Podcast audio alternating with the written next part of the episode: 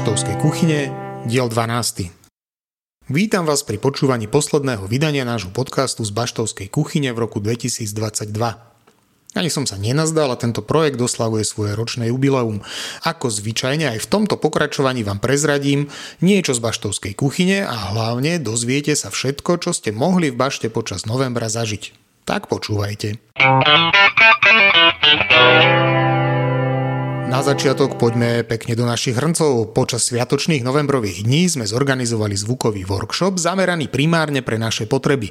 No v poslednej chvíli sme naň pustili aj verejnosť a verte či nie, verejnosť prišla. V polke novembra sme mali workshop, ktorý bol zameraný na zvuk v bašte a okrem toho, že sem prišli aj ľudia, ktorých to zaujímalo, bol hlavne zameraný na to, aby sme sa my naučili, čo to o tom zvuku a Rudy ako hlavný účastník tohto workshopu, aký, aký si mal z neho pocit?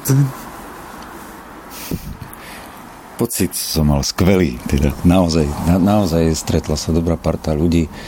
Martin ako náš šéf, mentor, učiteľ, mal veľkú trpezlivosť a ukázal nám tie základné veci, ktoré by zvukár v nejakom klube mal ovládať, veľmi nám pomohol pri úplne išiel s nami trpezlivo od základu, vysvetlil nám uh, vôbec vedenie signálov, používanie káblov a topku, ktorú pre nás spravil teda totálnu, je, že sme vyriešili zvukový systém vlastne v našom klube a oddelili sme hlavné, hlavné reproduktory od, od basových, čo sme si predtým vlastne ani neuvedomili, že ak sa to tam všetko pletia a mieša, tak dúfam, že ponúkneme našim návštevníkom kvalitný zážitok z akéhokoľvek koncertu, ktorý u nás bude.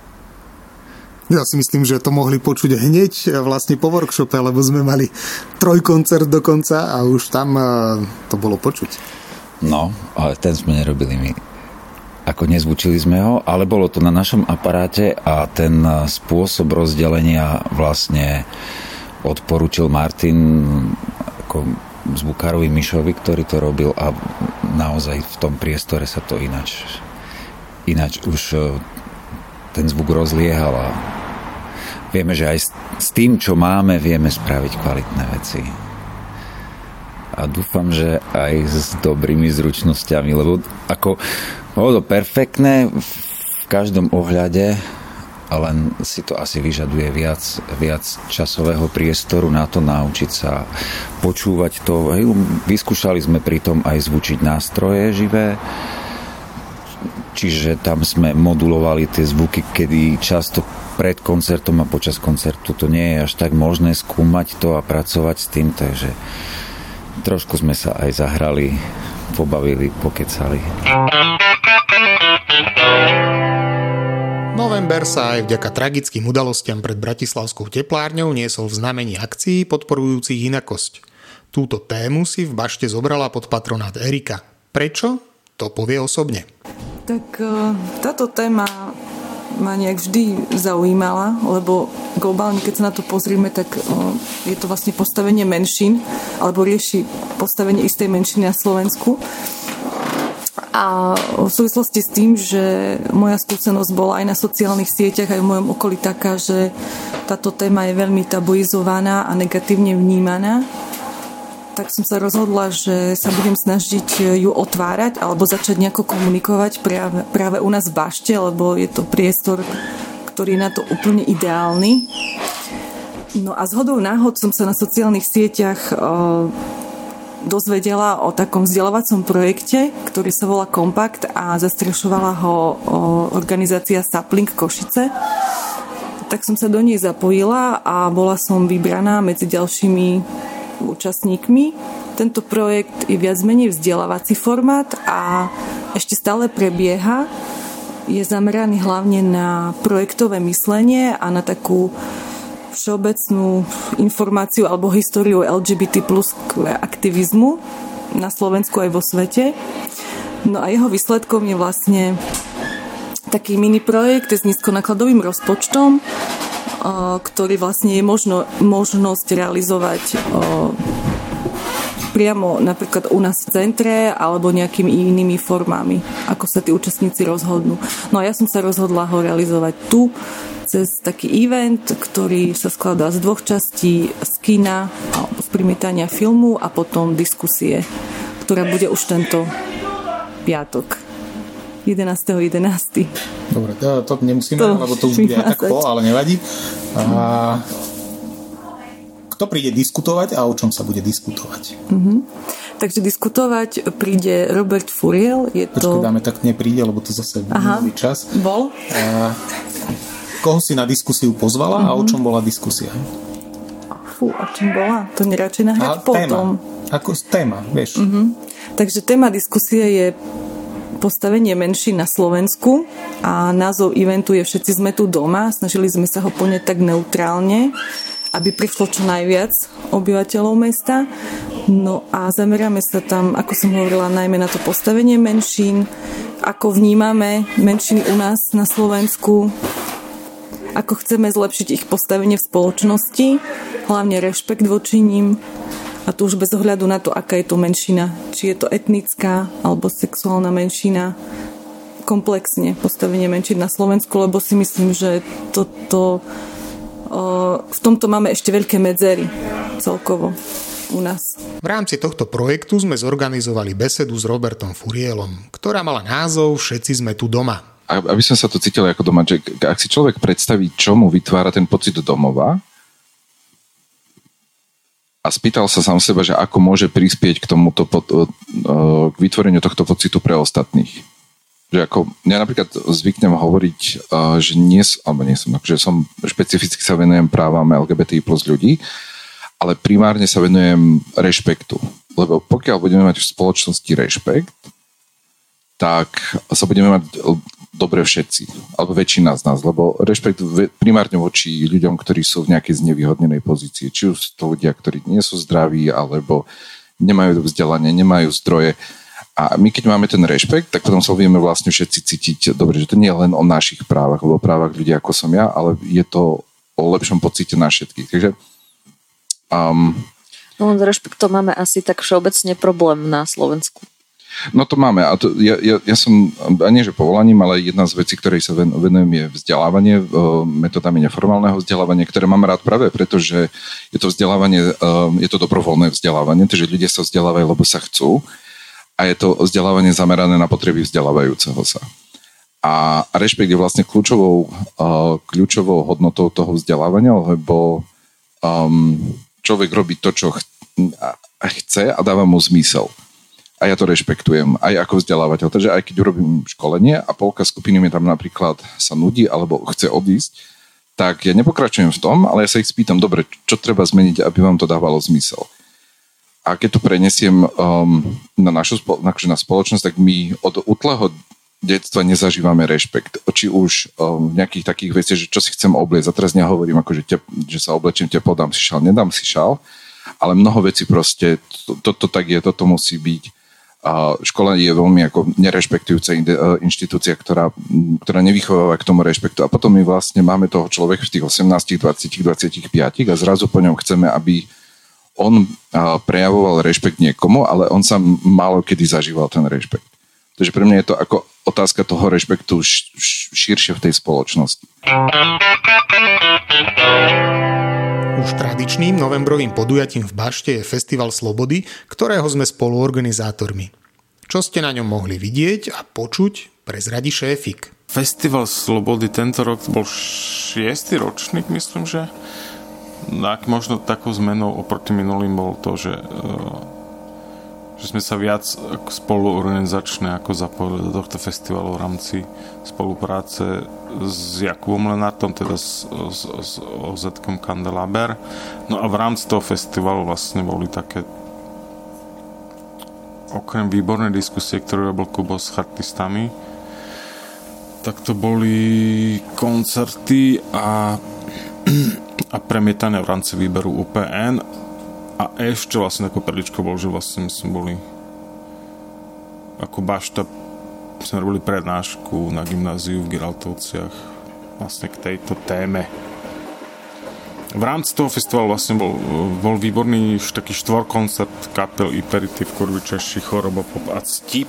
To bol taký vlastne taký alternatívno-punkový koncert, ktorý veľmi dobre dopadol. A a v rámci vlastne toho festivalu, aj keď akože to bolo aj akože v rámci celého, celého mm, novembrového programu, to vlastne otvor otvorenie, respektíve sa študentskej prehliadky Košickej Tuke, ktorú vlastne koncipoval vlastne autorský David Demanovič, ktorý tam učí a zároveň vlastne robí svoje veci. O výstave som sa rozprával aj s Davidom Demianovičom a pár slov o svojich pocitoch a dielach povedali aj autorky vystavených diel. No tak výstava je ateliérová výstava nášho ateliéru Slobodnej kreativity 3D, to je celý názov. My sme v rámci fakulty umení, katedry výtvarných umení a intermédií a, celé to zastrašuje Technická univerzita. A je tu výber prác súčasných študentiek ateliéru, alebo je tam aj jedna čerstvá absolventka a práce, čo vznikli za posledné dva roky asi a ktoré, niektoré z nich ani neboli nikde ešte publikované takže ich môžete vidieť prvýkrát tu. A je to taký môj osobný výber, čo sa mi, čo sa mi hodilo. Taktiež to limitovali e, šírka dverí, ktoré tu máte. Mali sme aj väčšie veci pripravené, ale nakoniec sme povyberali e, to, čo prešlo cez dvere. Máme tu aj uh, autorky, dve, ktoré vystavujú. Dievčata, čo vy hovoríte na priestor bašty ako výstavný priestor? Tak akože podľa mňa je to zaujímavé s tým, ako sme sa už rozprávali skôr, že je to proste oble, že nemáme tu normálne typický galerijný priestor, kde je biela kocka alebo proste niečo také podobné. A dostali sme možnosť sa hrať aj so svetlami, čo tiež nie je taká bežná vec. A myslím si, že akorát ten priestor sedí na naše veci, keďže je to šťastí mekaplastika, šťastí sú tam oble, oble hrány viacej ako nejaké také uh, štvorcové alebo, alebo to hranaté.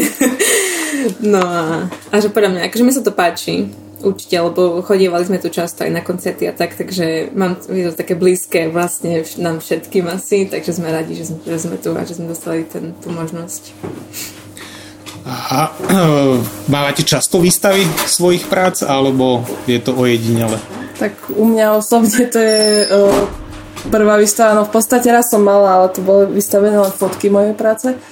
Ale toto je tak prvýkrát, uh, kde aj reálne som, lebo tam som nebola na tej mojej prvej výstave.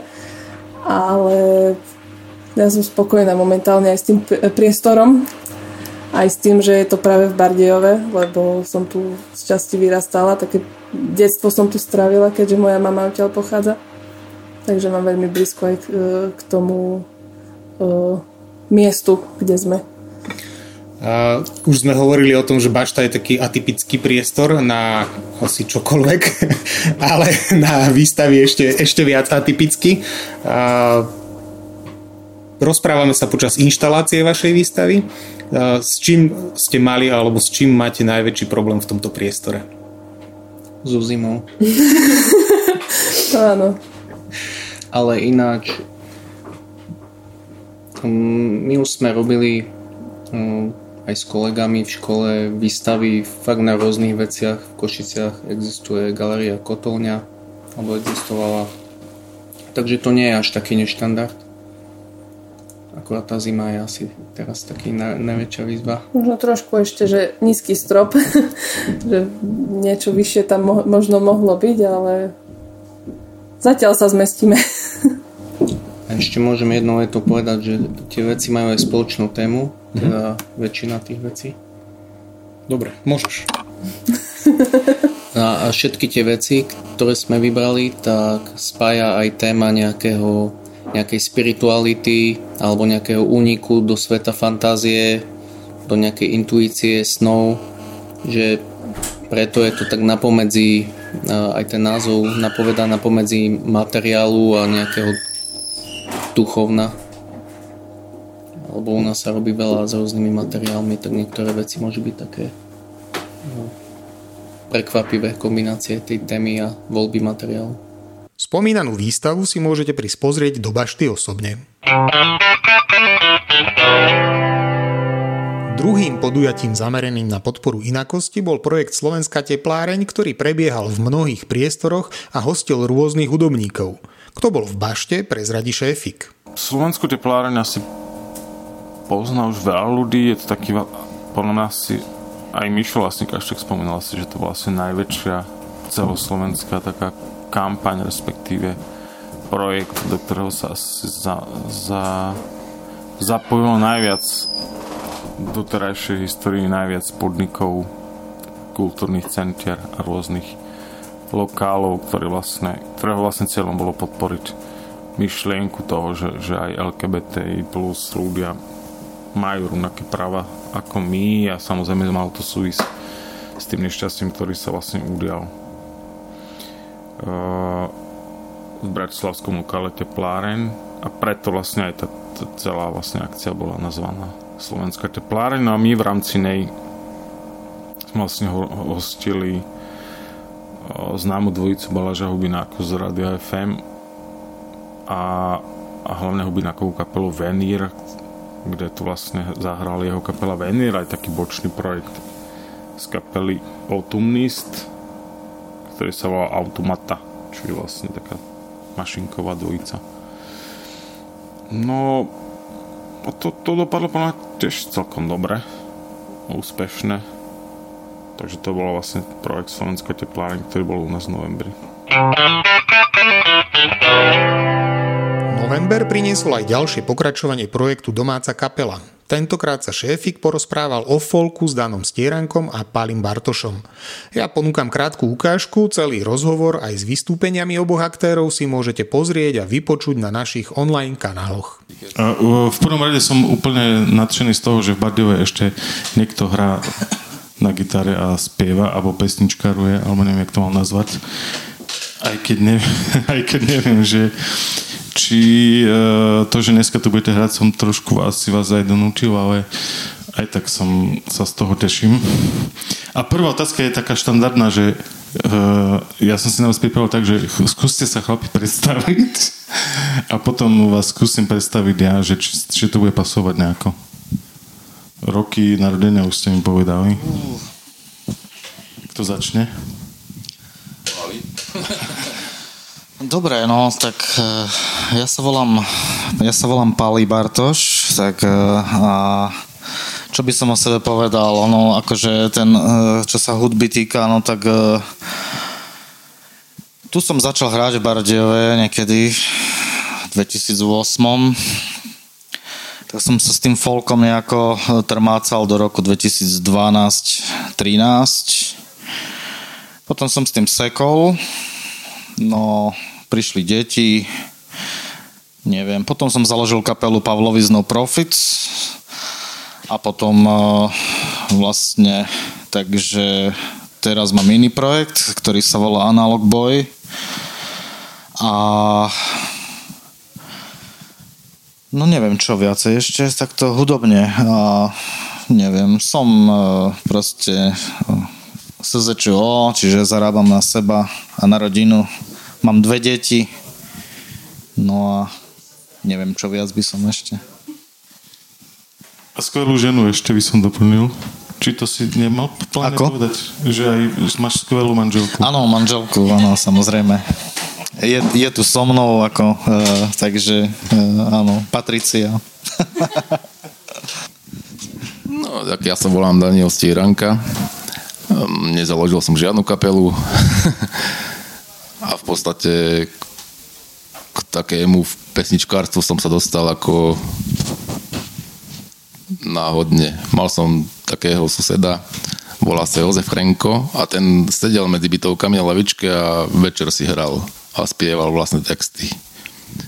No asi to bol prvý človek, čo, čo mi ukázal, o čo ide. Toto ma oslovilo, no a potom prišli v tých rokoch, ja neviem, Nedviedovci, Trill, Nohavica, Redl a taký, no hlavne český, český folkový speváci. No a tak som si povedal, že teoreticky to nie je také ťažké, nie? Naučil som sa tri akordy a, a basničky mi stále išli. tak som to jednoducho dal dokopy.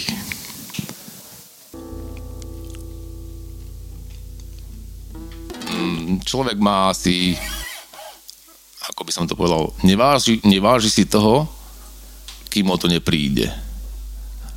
A keď som začal pracovať mimo Bardejova, tak mi došlo, jak tu je fajne.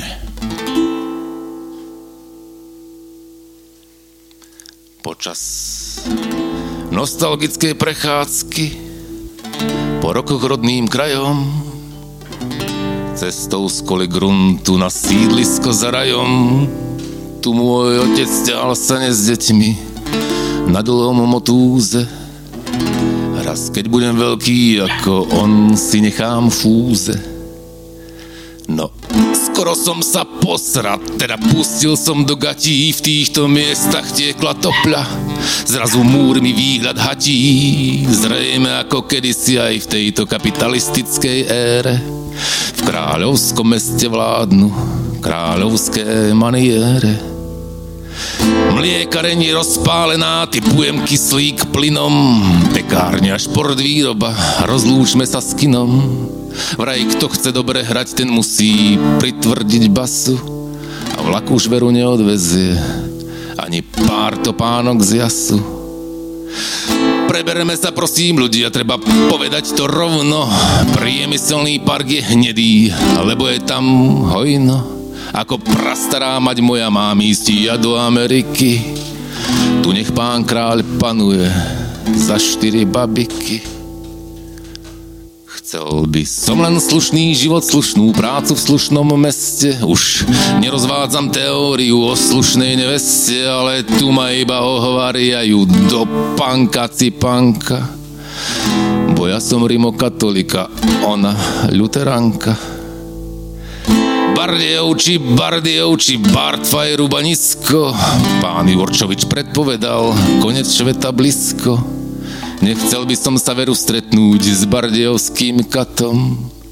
No ako si sa teším, až sa stretnem v nebi s tatom. Tu.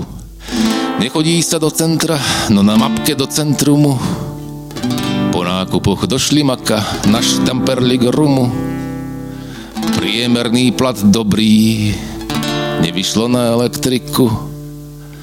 Na lačno začnem praktizovať cykloturistiku. Olé.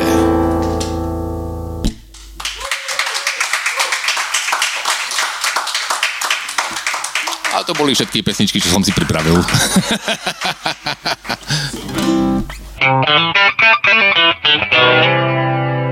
Ďalším online projektom, ktorý sme v novembri zrealizovali, boli monumenty. V 15. pokračovaní sme vyspovedali Maťa Gregu.